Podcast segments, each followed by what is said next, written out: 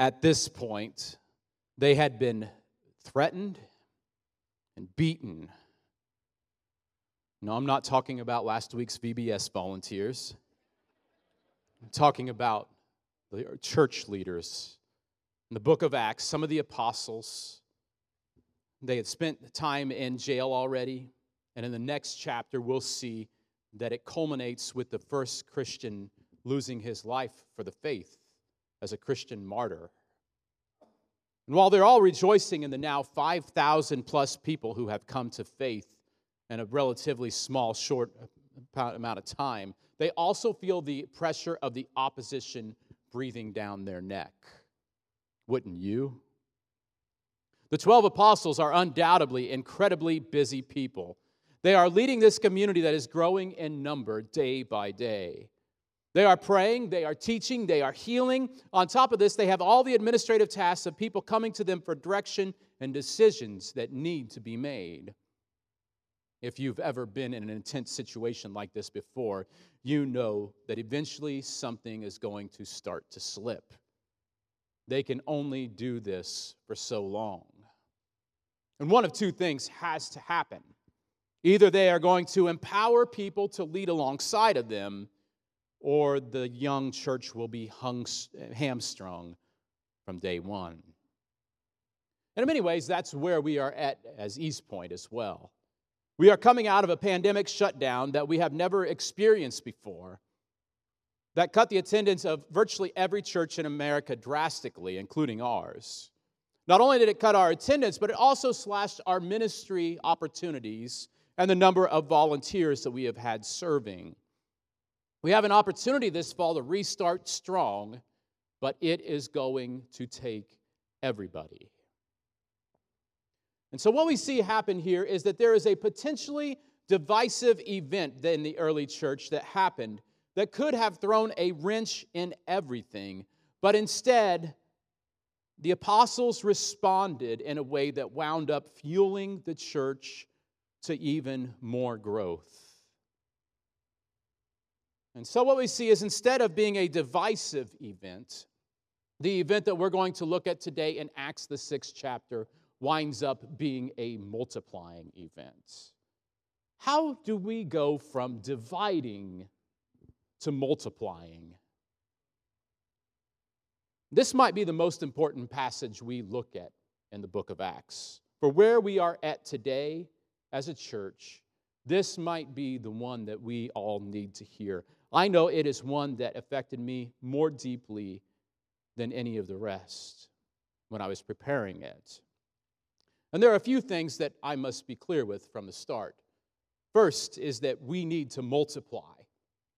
We need to multiply our efforts in volunteering so that we have everyone serving, doing something, instead of a few people doing everything.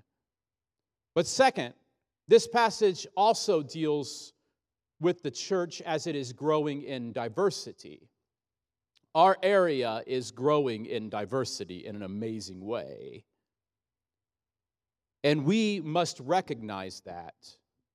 And we must do everything we can to reach our growing population around us, no matter what background of religion they have, no matter what color their skin is. They are loved and bear the image of God.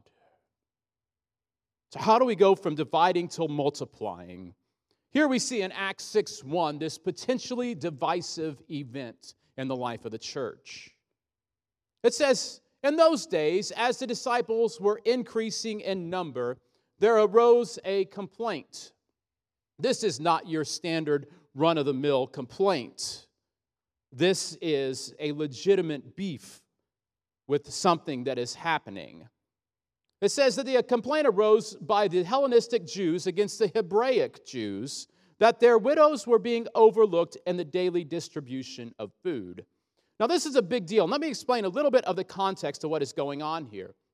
The 12 disciples of Jesus are all presumably from Galilee. They would have spoken Aramaic as their primary language. Aramaic is like a kissing cousin to Hebrew. However, there were a lot of Jewish people who were spread out all over the known world. This is a, a, a phenomenon known as, I believe, the diaspora, um, although I butcher Greek words really bad. So you just imagine that I said the right word there. It's where we get our word dispersion from. And those who were known as Hellenistic Jews would have spoken Greek. And so, what would happen is that as Jewish people got older, if they were living away from Jerusalem, say in Greece or in Rome or wherever else they might have spread out to North Africa, um, they would have wanted, had a desire to move to Jerusalem, not because they had a nice religious or had a nice retirement home there by the Temple Mount, but rather because they saw it as spiritually significant to die in Jerusalem, to be buried in Jerusalem. And so that means that what happened is that their children, who would have been taking care of them in their homeland, often would not have come with them because their children were still doing their trades, making their money. And yet, these people who came, what would happen, these older folks who would come and move to Jerusalem, the men, as we have a history of doing, wind up dying earlier than the women do. Some things never change. And so, what would have happened is there would have been a higher percentage of widows in Jerusalem.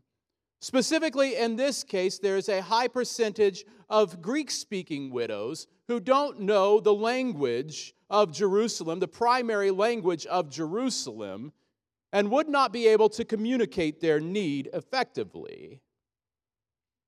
And so they would have undoubtedly been some of the people who, on the day of Pentecost, when they heard the language proclaimed, when the gospel proclaimed in many languages, would have heard it in Greek and they would have responded to the gospel.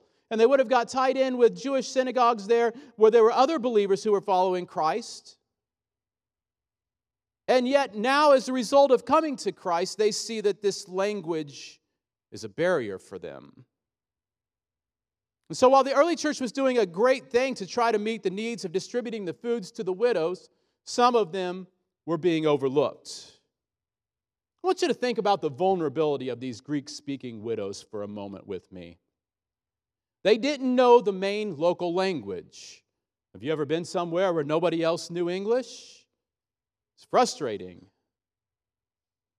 That means they didn't have a voice either. They didn't have a family structure left to care for them. The people in leadership would not have been as familiar with them because of the language barrier. They had no way to provide for themselves, there was no social safety net. And there probably would have been some distinctions in race as well, as up to 500 years of living in a different place and marrying a different line of people inevitably would have made their physical appearance different than the average Jew around Jerusalem. These are extremely vulnerable people. And it would have been very easy for the early church, for the apostles who still had the swellings of the beatings they received on their backs, to have ignored this problem. It would have been easy for us to justify their reasons for doing so. We're so busy. The church is growing. We don't have time for this. They should have thought about this before they moved to Jerusalem. What did they think was going to happen?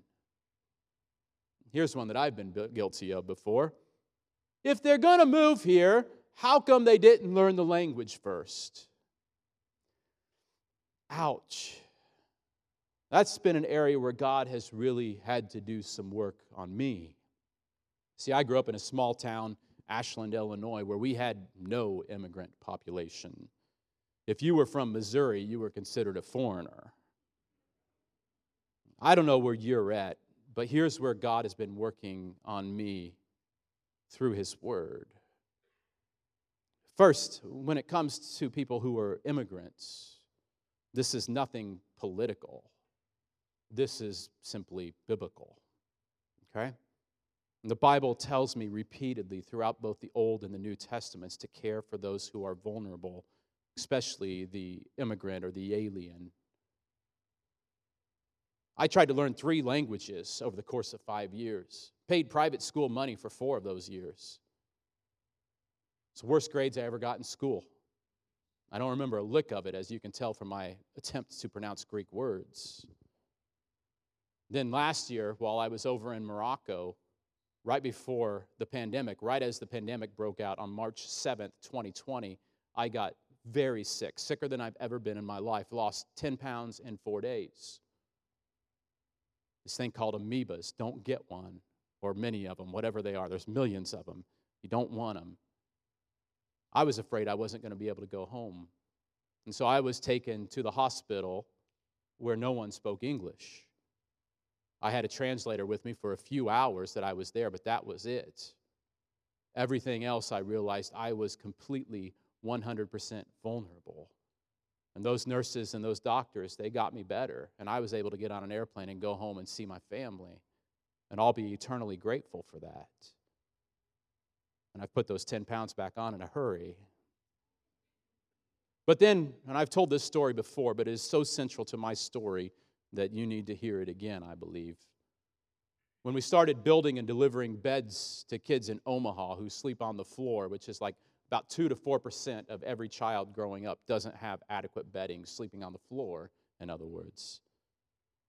And while we had thought we were just going to be helping out local people there, what we recognized is that a majority of the beds were being delivered to refugees from Myanmar. If you watch the news, you'll notice that Myanmar has been on the news again because how horribly they are treating their people there. Many of these people came as refugees or Christian people. They were being shot at by their own government. I mean, that, we supposed to like break out the English flashcards while you're chasing bullets? It really struck me hard. And so, as we started delivering beds to these kids, one of the things we recognized is whenever we went to a refugee's house, there was a stark contrast between those who had been living in poverty for some time generally became some type of, of hoarders. I can see why. If you don't have much, you hang on to everything you have. But whenever we delivered to a refugee's house, what we learned is that they had absolutely nothing. A vast majority of the time that we would deliver to these children, when we left, the only pieces of furniture that were in their entire house were the beds that we delivered to them. In one December, shortly after these refugees, I kind of forgot to mention that they had actually all relocated to one apartment complex as refugees that had about 500 people living there. What had happened is that the city had come in and condemned the housing apartment they were in and had forced them to throw everything away, so they had nothing again for the second time in about a year. So, as we were delivering to one of the new apartments, there was about six inches of snow on the ground, and all the sidewalks were covered with ice. This family lived on the third floor of this apartment unit. We were parked about 200 feet from the door. That's as close as we could get. And when I went up to knock on the door to check and make sure everything was okay and saw a completely empty house and said, Yes, the beds will fit here, the grandpa in the family, who was about 70 years old by my best guess, didn't speak a lick of English, didn't have any shoes at all, refused to let us carry the beds up by ourselves, but insisted on walking all the way out to the truck multiple times with his bare feet and six inches of snow and with ice all over the road in order so that his kids could sleep in beds. The guys, that moment humbled me. And I realized um, that I could be in those same shoes. I could have been a person who is a refugee, an alien in a foreign land, as the Bible talks about. And when we talk about reaching those who are around us the reality is is we have to recognize that if we're going to go from dividing to multiplying we have to value the vulnerable. We have to recognize that every person no matter what their legal status is that's not our business. That's for the politicians to figure out that every single person who lives in they, they, they bear the image of god wherever they're at in the world and we are to honor that image of god and we are to value the vulnerable. And again, I don't care who you vote for. Like, I'll be really honest with you, I'm really frustrated with both parties.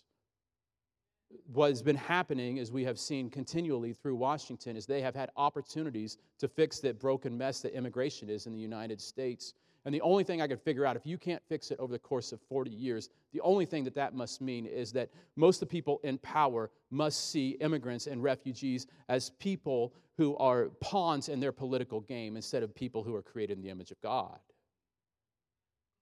We as the church must be different. We as the church must see the value of God in each and every person, just as the early church did, just as the Israelites were commanded to do in the Old Testament, just as we are commanded to do. And whether those, those vulnerable people in the Old and New Testament in our world are widows or orphans or refugees or immigrants or the disabled or those with a family unit that's been broken in one way or another, they are to be cared for by the church. So we must value the vulnerable. But second, what we'll see in this next verse is to acknowledge the problem and accept responsibility. Now, I want you to notice not just what I said there, but what I didn't say. I did not say that we always have to take the blame for it. Because the reality is, is that everybody in our culture today wants to cast blame on people. They want to blame somebody else for the problems that exist. And I have zero interest in casting blame on anyone. What I think that we need to do is we need to accept the responsibility. There's a difference between casting blame and being blamed and accepting the responsibility. When we say we're going to accept the responsibility, what we say is this might not be our fault, but we are going to be the ones as God's children who Christ has died for that are a part of the solution.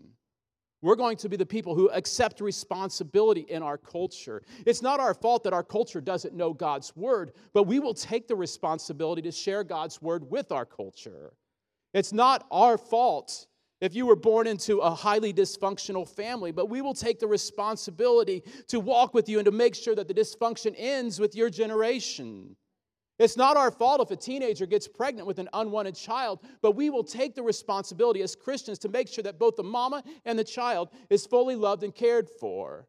It's not our fault that Columbus is a major hotspot for human trafficking in our country, but we will take the responsibility as Christians to raise awareness and to work together with whoever we can, as much as we can, as long as we can, to end trafficking in our area.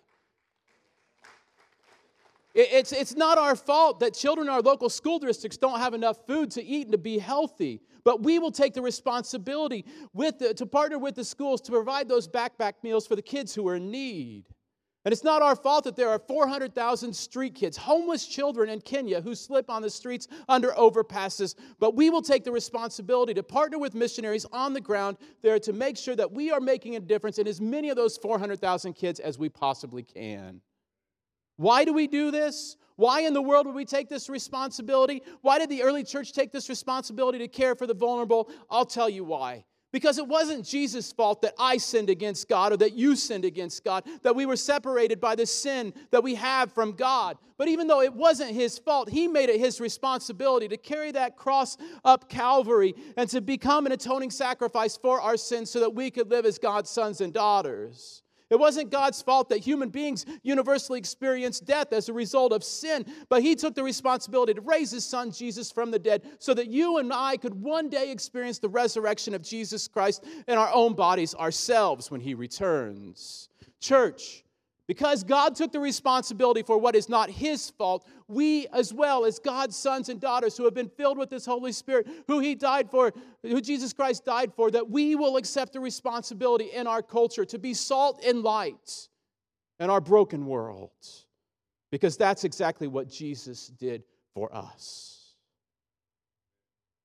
Verse 2 it says, The 12, meaning the 12 apostles, summoned the whole company of the disciples upon learning about this problem. And they said it would not be right for us to give up preaching the Word of God to wait on tables. That almost sounds a little bit snobbish, and it does in English. But let me tell you what's going on here. That word for wait is the word for serve. And later on, it talks about serving the Word of God. And what they're saying is we have to keep the main thing the main thing here, but we can't neglect this either. And after valuing the vulnerable and accepting, acknowledging the problem and accepting responsibility, we see that we make sure that the temporary problem does not distract us from our permanent vision. And in order to do that, what that means is that we have to entrust or empower other people in the church to make sure that every person who serves here, is, who worships here, is serving in ministry. You have been filled with the Holy Spirit. You have spiritual gifts. You have passions and desires to reach your community. God wants to work through you to do this. Amen? Some of you are like, I don't know, even me? Yes, even you, especially you. So we make sure the permanent, permanent problem, a temporary problem, does not distract us from our permanent vision. But listen to what they do in verses 3 through 6. It says, Brothers and sisters, select from among you seven men of good reputation. Character matters. Full of the Spirit and wisdom, whom we can appoint to this duty. But we will devote ourselves to prayer and the service, again, ministry of the word. And this proposal pleased the whole company, so they chose Stephen, a man full of faith in the Holy Spirit, who we'll see later on in the next chapter ends up being the first Christian martyr. And then it goes through six other men here who all have Greek names. Did you, did you notice what they did here?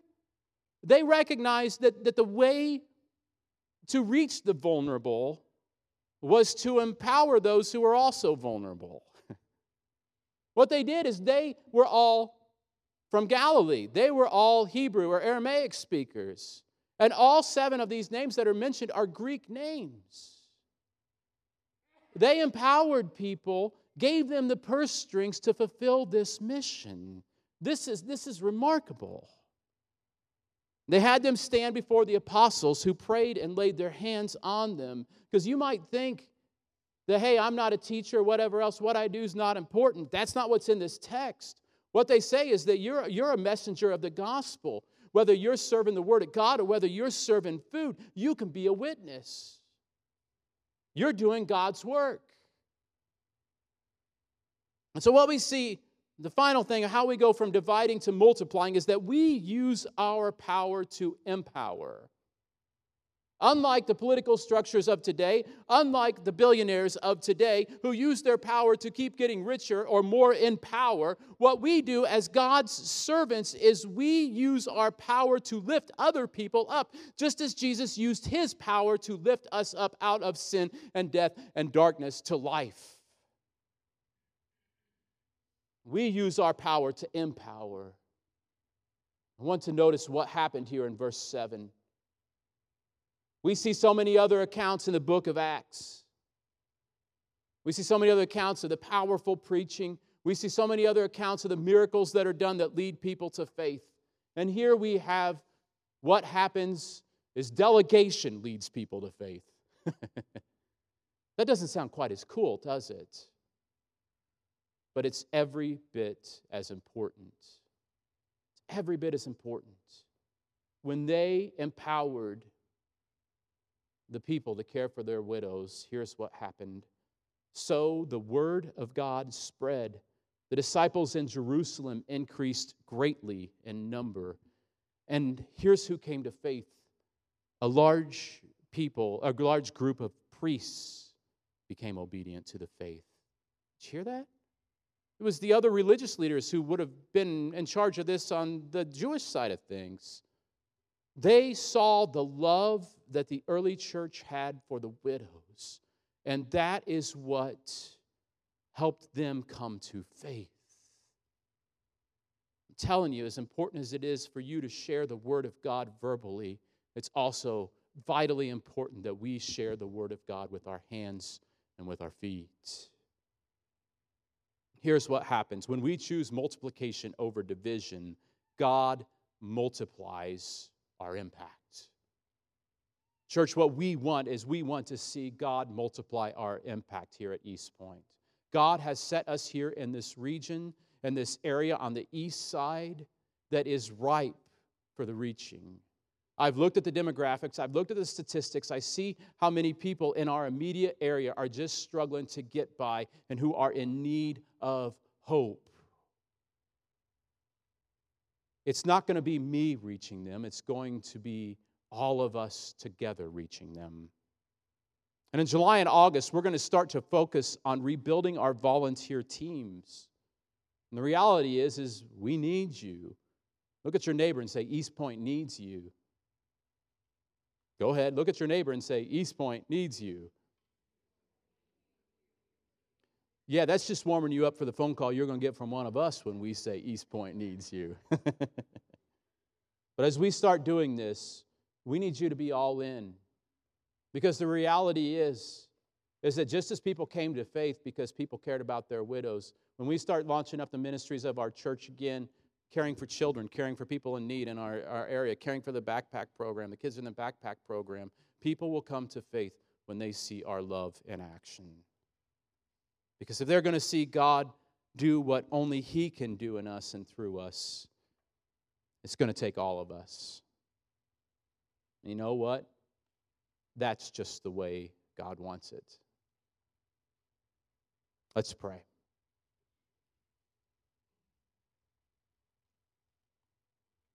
Father, we recognize that you cared for us when we were most vulnerable, when we were drowning in sin,